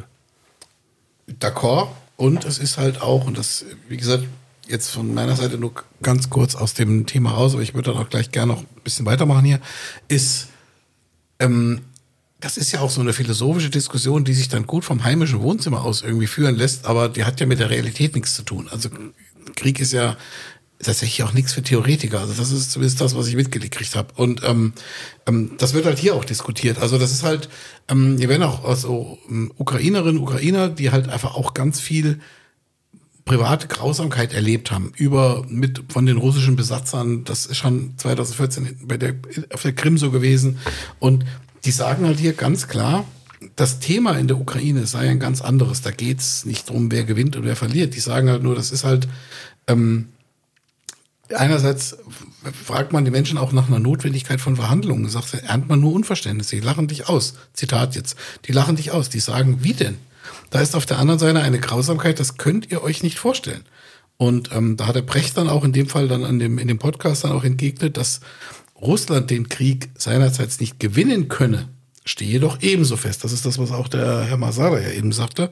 Ähm, und da sagte der Lanz aber auch, und das ist das, was die Menschen ihm wohl auch so gespiegelt haben, ist, ähm, der Punkt ist, die Leute hier, also alles jetzt ein Zitat, der Punkt ist, die Leute hier haben wirklich Angst. Die sagen, wenn die Russen mit dem Krieg aufhören, hört der Krieg auf. Aber wenn wir aufhören, hört die Ukraine auf.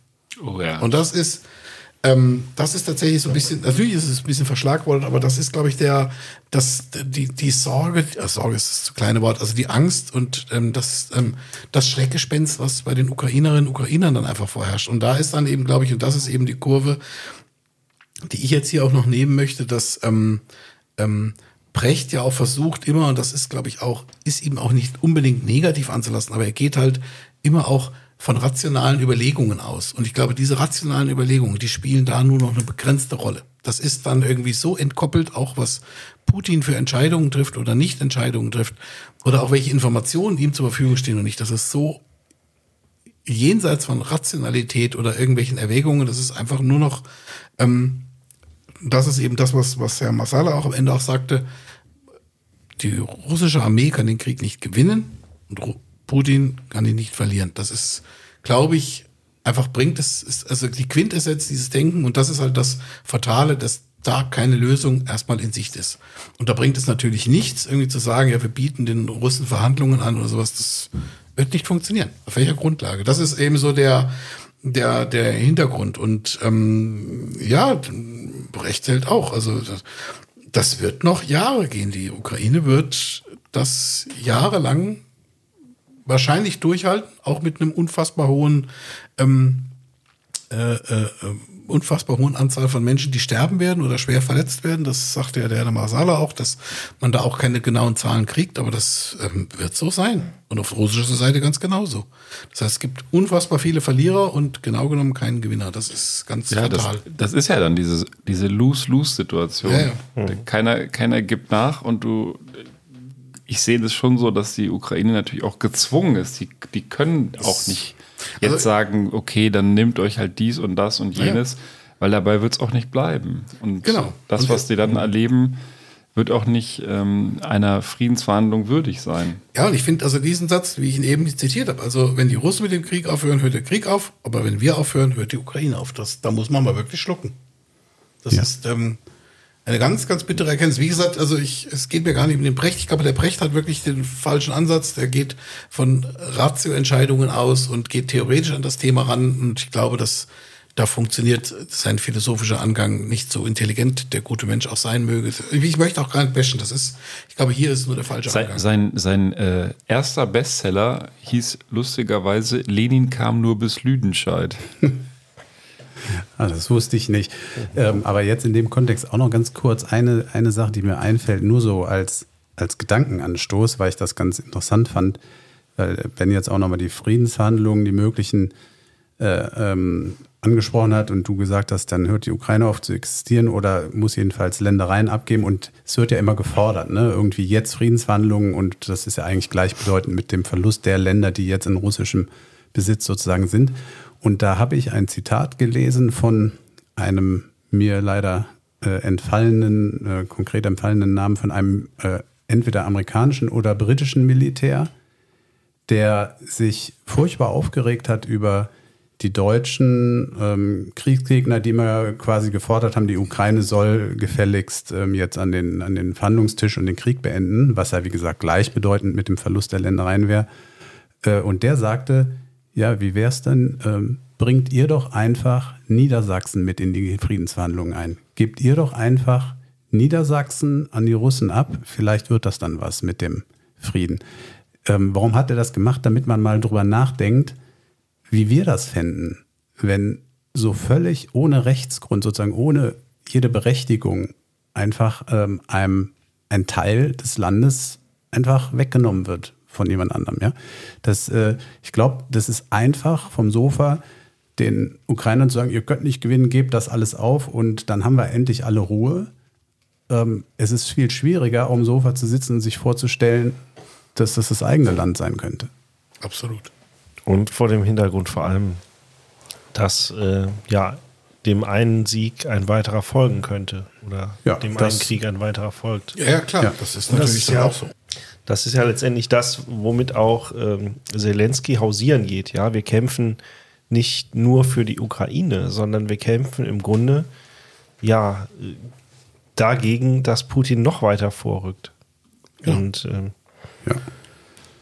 Okay, ich habe den Artikel gefunden. Es war ein US-General, sag mal. Ah. Warum gebt ihr nicht Niedersachsen auf? Ex-US-General, geiler Name, Ben Hodges, nimmt Stellung gegen deutsche Verhandlungsvorschläge mit Putin und betont die immense Bedeutung der Krim.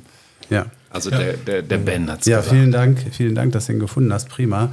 Also ich finde, das, das, das ist etwas, am ersten Blick wirkt, wirkt das so ein bisschen polemisch, aber da sollte man mal drüber nachdenken. Das ist so, so ein bisschen, hat so ein bisschen was mit, mit Reflexion zu tun und ähm, ja, da sollte vielleicht mal der eine oder andere drüber nachdenken. Mit Reflexion hat ja normalerweise auch unsere Sirene zu tun, die wir schon vor gut zehn Minuten hätten abspielen müssen. Deswegen, ich vertone sie diesmal nur verbal und verzichte angesichts des Themas dieser Sendung auf diese doch recht martialische Sirene, die klingt wie so eine Flugabwehr-Alarmierung.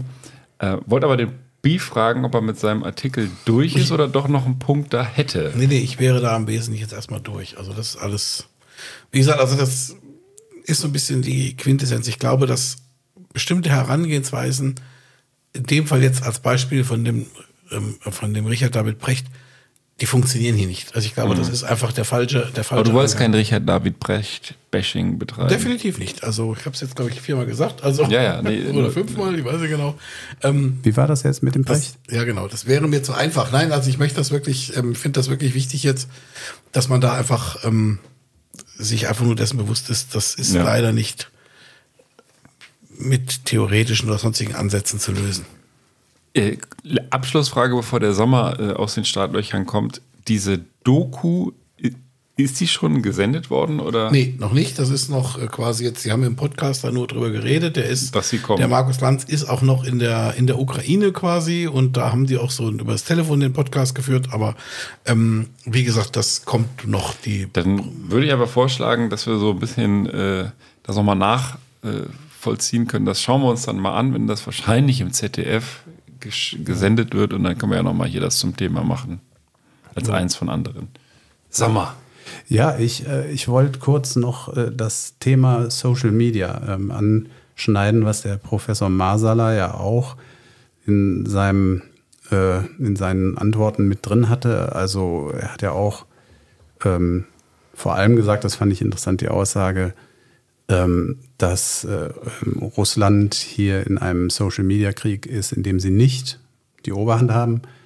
Ähm, ganz unabhängig davon, wer hier die Oberhand hat, wollte ich nur mal ganz kurz äh, eine, eine, sozusagen Einführung oder kurze Zusammenfassung machen, was denn Social Media bisher für eine Rolle gespielt hat bei den Kriegen. Also ganz schnell. Vietnam gilt zum Beispiel als der erste äh, TV-Krieg, der also ein, ein Krieg, der via Fernsehen in die Wohnzimmer gelandet ist. Also, also er fand quasi in den Wohnzimmern statt. Ähm, dann, der Ben hat es schon erwähnt, der erste Golfkrieg äh, war der, war der CNN-War. Äh, Dadurch ist äh, CNN auch übrigens der Durchbruch äh, gelungen. Und ich werde nie vergessen, dieses, äh, was ich schon eben sagte, Baghdad burns like a Christmas tree, das da übertragen wurde aus irgendeinem, weiß nicht, von irgendeinem Piloten ein Zitat oder ob das ein, ein jetzt ein Moderator war, der die Bilder gesehen hat, ich weiß es nicht. Ähm, dann äh, im zweiten Irakkrieg äh, war es Fox News, die äh, beim Stichwort Embedded Journalism ähm, ganz vorne dabei waren, also wo die wirklich an der Front dabei waren, ähm, was auch durchaus kritisiert wurde, weil da auch dann die Unabhängigkeit der Kriegsberichterstattung natürlich extrem in Frage gestellt wurde.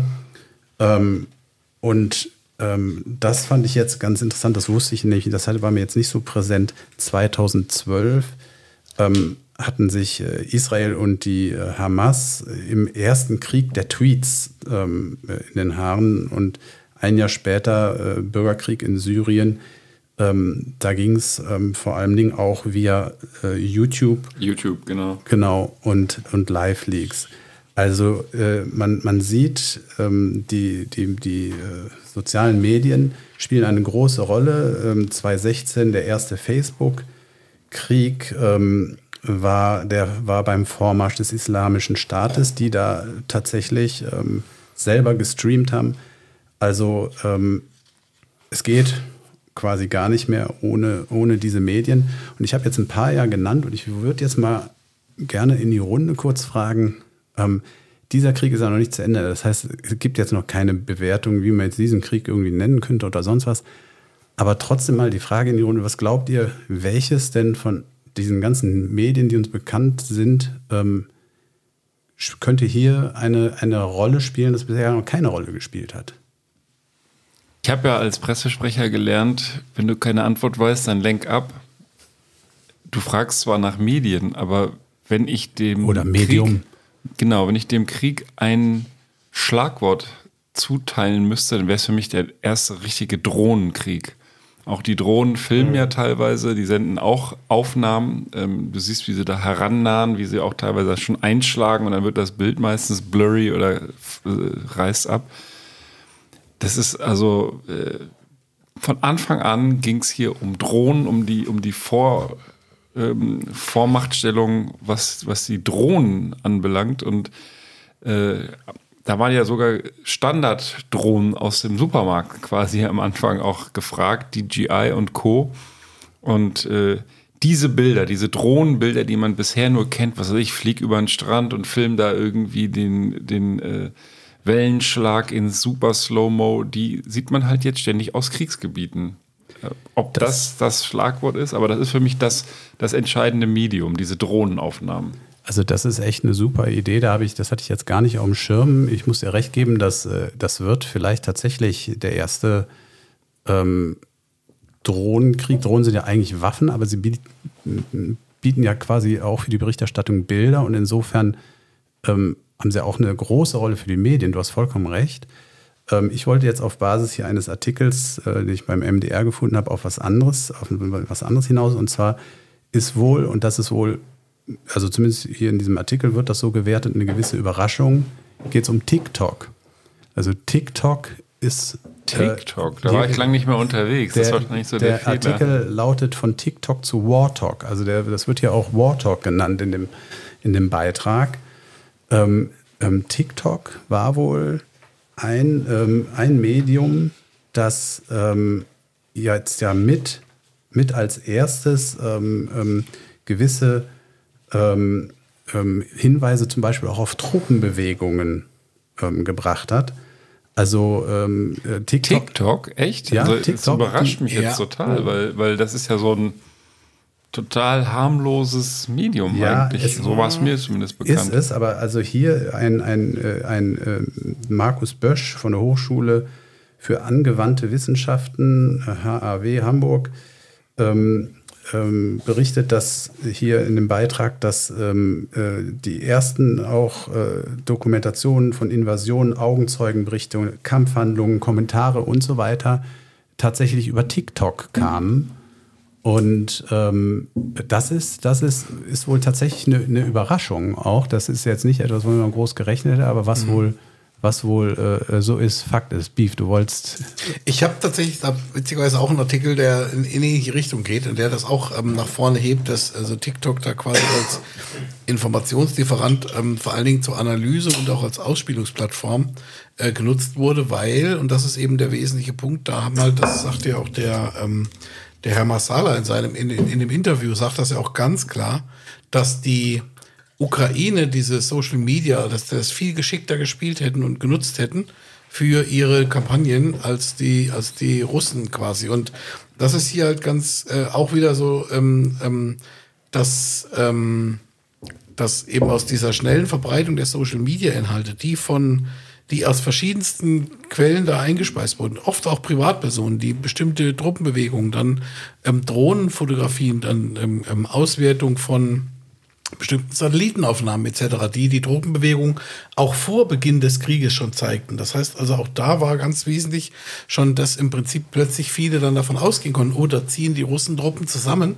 Ähm, die Russen haben, Russland hat TikTok gesperrt, das ist immer die einzige Möglichkeit. Genau, darf ich ganz kurz? Ich bitte darum. Es lag mir jetzt so zwei Minuten auf der Zunge. Haben sich, das war einfach eine Frage, haben sich die Russen vielleicht tatsächlich ins Knie geschossen, indem sie diese Zensur eingefügt haben? Weil, weil Social Media, also Social Media lebt ja von der Pluralität. Und wenn du da es schaffst, sozusagen Trend zu starten, dann, dann hast du es eigentlich gewonnen. Wenn du aber alles zensierst und dann sozusagen nur noch so, hallo, ich bin Wladimir Genau. und so, dann, dann ist das halt nicht Trend. Es ist also Tüchtig, hier, in ja. dem Artikel, ich habe den Artikel, der ist jetzt von der Konrad-Adenauer-Stiftung, da ist ein Artikel ein längeres, zu dem längeren Thema und der äh, nimmt das, was du sagtest, sag mal, auch auf. Der sagt halt, dass Russland hat das TikTok gesperrt und verabschiedet am 20. Februar ein Gesetz, das den russischen Soldaten die Nutzung ihres, also 20. Februar 2022, also vor Beginn des Krieges, dass den Nutzung ähm, der russischen Soldaten die Nutzung ihrer Smartphones im Dienst verbat.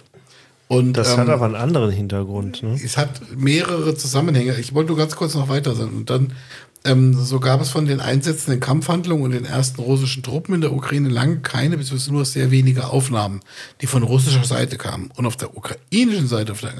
Also die Russen haben sich dadurch taktische Vorteile erhofft. Ähm, nennt sich hier auch das, äh, stellte sich das kollektive Going Dark der russischen Streitkräfte auf strategischer Ebene jedoch als ein gravierender Fehler heraus. Bereits in den ersten Tagen, und das ist eben das, was du auch meintest, glaube ich, Ben, ähm, dominierte die Ukraine den internationalen Informationskrieg und gewann die Deutungshoheit über den Konflikt. Das ist ein ganz, also Deutungshoheit ist hier, glaube ich, ein ganz wesentlicher Begriff, gerade für die, für die, für die mediale Verbreitung, sage ich jetzt mal. Ähm, Ja, das, das ist im Übrigen, das wäre die richtige Frage an Herrn Marsala gewesen, dass er halt mit seinem äh, Wirken tatsächlich die Deutungshoheit äh, mit beeinflusst. Nicht, nicht so unbedingt das Narrativ, aber die Deutungshoheit. Tatsächlich, das ist das, äh, das, ist das Entscheidende. Und jetzt kommt mal eine ganz andere Perspektive. Ähm, Es heißt ja immer so schön, wir zahlen auf Social Media, bei Google und so weiter mit unseren Daten. Und das auf bizarre Art, finde Ja. ich, ist genau der Punkt. Ja, dass Russland meiner Meinung nach überhaupt gar keine Wahl hatte, das zu blocken.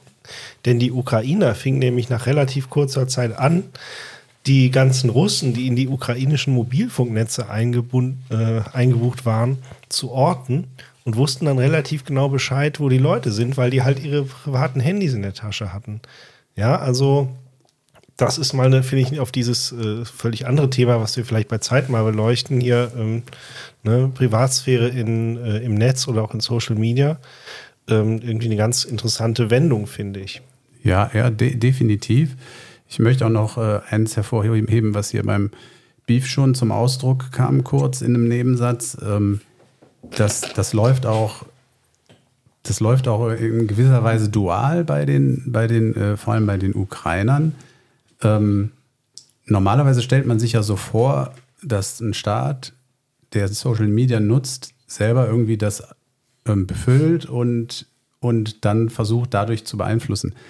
Ähm, aber bei der Ukraine läuft das halt so, dass einerseits der Staat selber, das Militär selber versucht durch entsprechende ähm, Aufnahmen und so weiter äh, bei TikTok eben äh, eine Deutungshoheit zu erlangen, aber nicht nur, sondern du hast es im Nebensatz gesagt, auch die Bevölkerung aufgerufen ist, ähm, dieses Mittel einzusetzen, um eben ähm, ja, also zu dokumentieren, aber nicht nur, sondern auch um eine Deutungshoheit ganz klar zu, zu erlangen, denn da auch, auch aus privaten äh, äh, ähm, ähm, Aufnahmen kommen teilweise Fake News hervor, ähm, auch von ukrainischer Seite. Also das ist, äh, ist, ist ja auch vollkommen klar.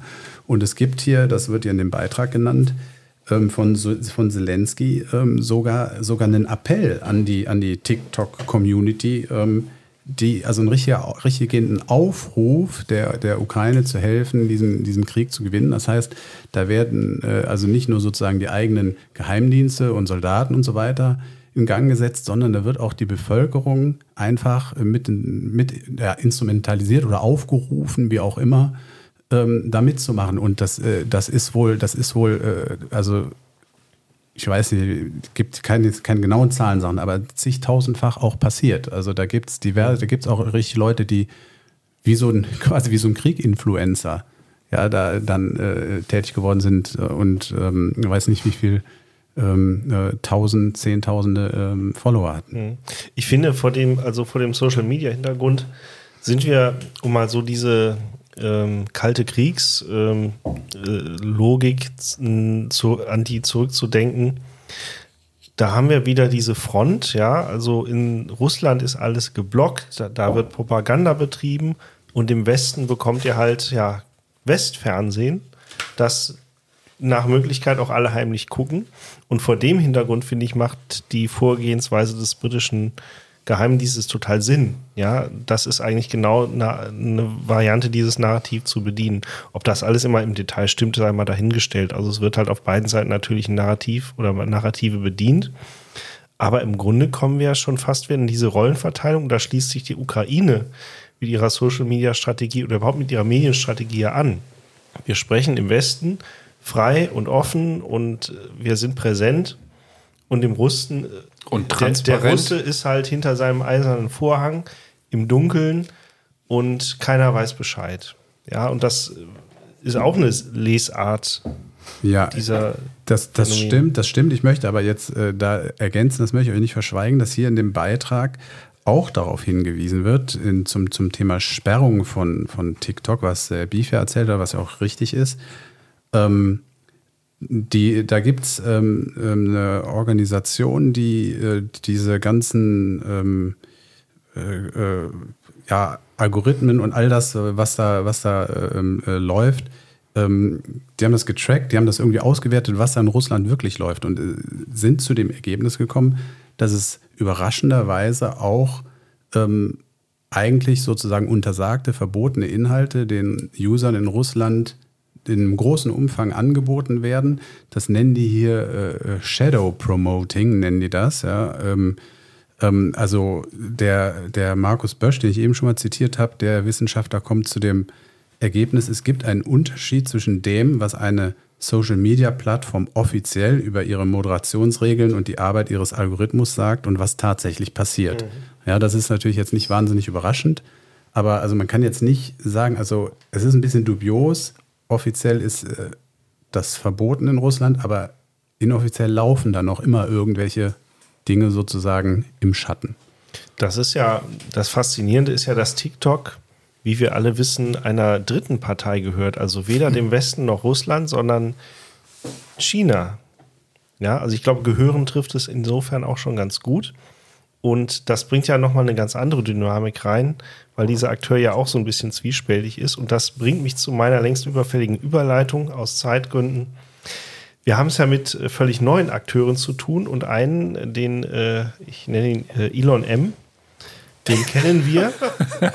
den haben wir auch schon aus verschiedener Perspektive hier beleuchtet und auch durchaus ähm, ja, Amüsierpotenzial gesehen. Und ähm, ich würde ihn aber eher als Metapher sehen. Also deswegen auch nur ganz kurz. Es gab ja ähm, relativ zu Anfang des Krieges hat er sich ja mit einer Aktion äh, ja einen Namen gemacht, wenn man so will, dass er eben die Ukraine mit Starlink-Zugängen versorgt hat.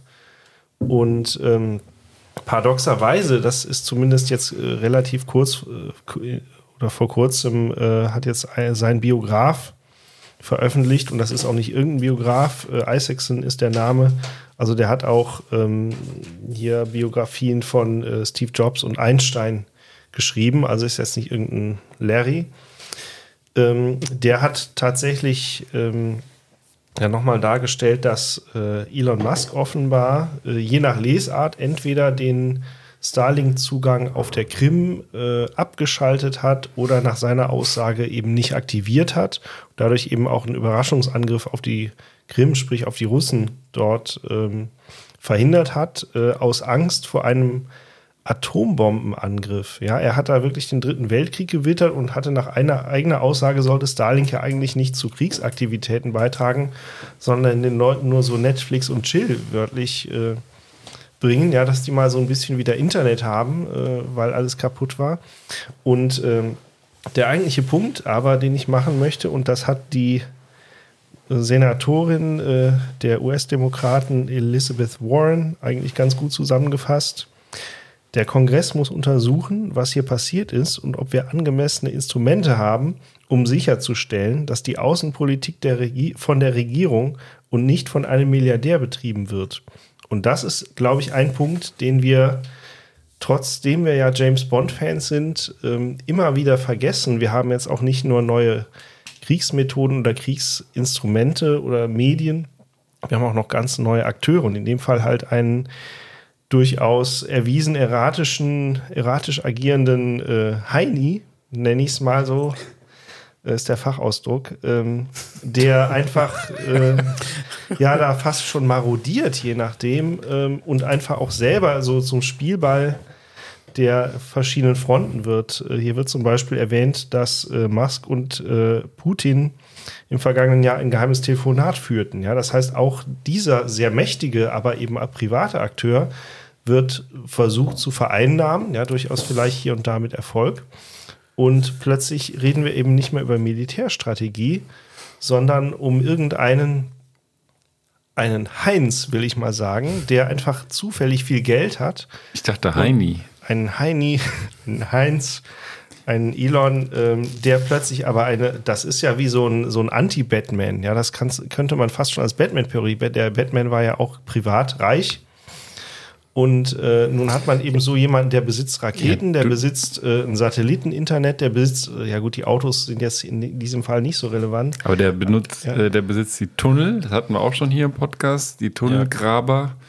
und ähm, jetzt seit neuestem ja auch diese, äh, diese Gehirnimplantate, wo er Probanden versucht, wo er, was wirklich eins zu eins aus dem James Bond-Film ja. zu stammen scheint äh, Leute, lasst euch irgend so einen kleinen Transmitter ins Gehirn einpflanzen. Das alles dient alles der Forschung und ich bin hier der Gutmensch. Mhm. Das ist genau mein Problem mit Elon M. dass man überhaupt nicht weiß und auch aufgrund seiner Äußerungen in den Medien nicht, nicht deuten kann, was seine Agenda eigentlich ist. Macht er eigentlich nur das, worauf er Bock hat, weil er ein Freigeist ist? Mhm. Oder oder verfolgt er irgendwelche Interessen tatsächlich? Ich habe tatsächlich, ich bin ja ähm, Vermutlich äh, letzteres. Ja, ich bin ja, früher war ich ja mal Medienwissenschaftler, äh, Studierter. Das habe ich so ein bisschen dran gegeben jetzt beruflich. Aber da hatten wir auch mal tatsächlich das Thema, ähm, also Science Fiction. Also wird eigentlich, viele Dinge wurden ja bekanntermaßen in Science Fiction vorhergesehen, zum Beispiel das Tablet. Ne? Das war bei Jean-Luc Picard noch ein bisschen dicker oder deutlich dicker als ein iPad. Ja. Aber es gibt halt immer so die Fälle, dass eben Science Fiction Dinge sozusagen ja. selbstfahrende Autos vorhersieht. Und es ist natürlich auch so, dass da eine Rückkopplung stattfindet, wenn du als Ingenieur, Wissenschaftler, was auch immer, du bist ja auch Science-Fiction-Konsument. Und so, deswegen geht das letztendlich in beide Richtungen. Also die Fiktion versucht eben die Zukunft vorauszusehen, aber die Forschung oder auch die Entwicklung orientiert sich natürlich an dieser Fiktion. Und hier auf äh, erneut sonderbare Weise haben wir natürlich einen Elon Musk, der auch James Bond gesehen hat und der ja von solchen Dingen natürlich auch nicht unbeeinflusst bleibt. Ich will jetzt nicht sagen, dass er irgendwie dem Dr. No oder dergleichen nacheifert, ja, aber letztendlich. Blofeld. Ja. Aber ist eigentlich ja. der perfekte Superschurke. Genau. Wenn der, also der, hat, der hat das komplette ja. Satellitennetz, der hat die Raketen, der hat die Autos, die auch ferngesteuert Aber fahren. Aber die Frage ist, hat er auch eine weiße Katze? Ja, jedenfalls nicht zurechnungsfähig. Also. Ja. Also tatsächlich. Und er hat jede finde, Menge Kinder. genau. Ich finde aber tatsächlich diese Betrachtung viel interessanter als jetzt irgend so, ein, äh, so eine Söldnertruppe, die irgendwelche Gefängnisinsassen rekrutiert. Ja, das ist ja eigentlich schon fast historisch im Vergleich. Und äh, also diese ungekannten Akteure, und das wird ja in US-Regierungskreisen auch durchaus betont, ja, dass jetzt erstmalig ein privater, eben in dem Fall reicher Akteur aktiv Einfluss auf das Kriegsgeschehen nimmt, äh, wie so ein Warlord mit anderen Mitteln. Mhm. Das finde ich sehr mhm. faszinierend. Ja, ja, ja also beängstigend. Ist, noch, also, ist ja doch ein, ein sehr verharmlosendes Wort. Ich finde es ja eher erschreckend. Auch. Ja, ja, ja. Mhm. Beängstigend. Ja. Vor allem so ein, ich nenne es jetzt mal irrlichternder Typ. Also mhm. wie Elon M. Punkt. Auch der einen oder anderen Verschwörungstheorie durch, äh, Theorie durchaus zugeneigt. Hm? Ja, und auch schon sehr, wie soll ich sagen, ähm, also ich glaube, er ist jetzt kein zwingender Freund einer Demokratie mhm. und demokratischer Prozesse und dass man, man offene Fragen stellt, dann auch mit der Antwort umgehen muss. Das ist mhm. nicht seine Welt. Nee. Habe ich schon erwähnt, dass wir einen neuen Account auf X haben? Ja, das äh, wollte ich mir eigentlich für die Schlussworte, die jetzt so langsam nach anderthalb Stunden ja, fällig wären, diese Schlussworte. Ich wollte zwei Sachen sagen. Zum einen wollte ich sagen, dass natürlich auch unser heutiger Stargast ein Podcast hat. Das soll erwähnt sein, denn der ist ziemlich cool und auch ziemlich interessant, äh, sicherheitshalber auch bei X oder wie altbackene Typen wie ich äh, sagen Twitter unter Sicherheitspod erreichbar. Und wo wir schon bei Twitter sind, es ist ja eigentlich für mich lustig, dass du die Geschichte gerade hattest, uninteressant geworden. Benanza ist ja da auch unterwegs mit wa wahnsinnigen 14 Abonnenten oder so. Und ähm, weil das so eine Erfolgsstory davon sind meine Bots. ja, genau. ähm, weil das so eine Erfolgsstory ist, haben wir jetzt Anfang der Woche auch voll in die Presse zu Twitter gebracht. Also, liebe Leute, at VIDP-Podcast oder einfach voll in die Presse suchen. Folgt uns mal bitte da alle. Wir äh, starten jetzt hier richtig durch. Und ähm, ja, vielleicht, äh, vielleicht beleben wir da auch dann X oder Twitter wieder ganz neu. Gibt es noch etwas? Ich hatte es ja den Carlo Marsala gefragt, etwas Negatives oder vielleicht, wir sind ja nicht eher etwas Positives, was man der ganzen Situation abgewinnen kann, was wir jetzt zum Schluss noch, noch sagen kann, dass wir so auf einem positiven, leave on a positive note. Also ich würde gerne was Positives sagen, was jetzt ja fast schon emotional ist. Also ich fand das heute, also nicht nur das, also jetzt unser Gespräch, aber auch die, ähm, das Interview vom, vom Montag, fand ich tatsächlich wirklich gut. Also ich fand das, also für mich habe ich da echt auch was mitgenommen und auch heute Abend die Diskussion, wie wir das Thema angegangen sind. Also wir können ja nicht Wir können auch seriös- ernst. Ja, ja, also wir das können ist, auch ähm, ernst, ja. ähm, das, das fand ich eine, ähm, eine, ja, hat mir sehr gut gefallen. Das muss ich jetzt mal sagen. Also ist, jetzt, ist das Eigenlob oder stinkt das jetzt? Ich weiß nicht. Nee, ich, ich überspiele das jetzt mal schnell mit ein bisschen Housekeeping. Getrunken wurde natürlich auch, wie immer. Wir bleiben uns, wie gesagt, treu. Wir haben ein paar Artikel gehabt.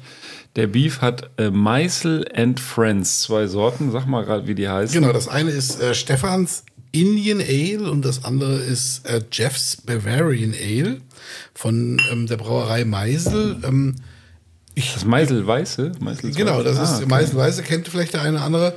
Und ähm, ich habe auch gestutzt, aber wie gesagt, das ist, ähm, ähm, machen jetzt auch neu. Es ist auch in wirklich sehr schmucken 075er Flaschen, also das ist dann auch nochmal eine andere Bierqualität. Ähm, und war sehr wohlschmeckend. Dazu kam noch, Das Baltic Goose, also eine baltische, ähm, ja, Goose mit einem O. Ich weiß gar nicht, was das heißen soll. Also keine Gans, sondern what- whatever. Da ist ein Wal drauf.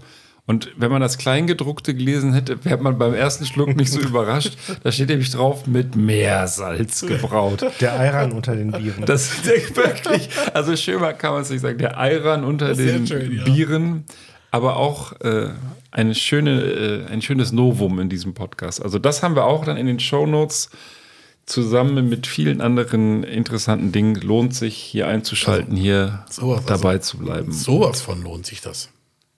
Damit würde ich sagen, ziehen wir die Regler runter für heute, oder? Ja. Jo. Okay.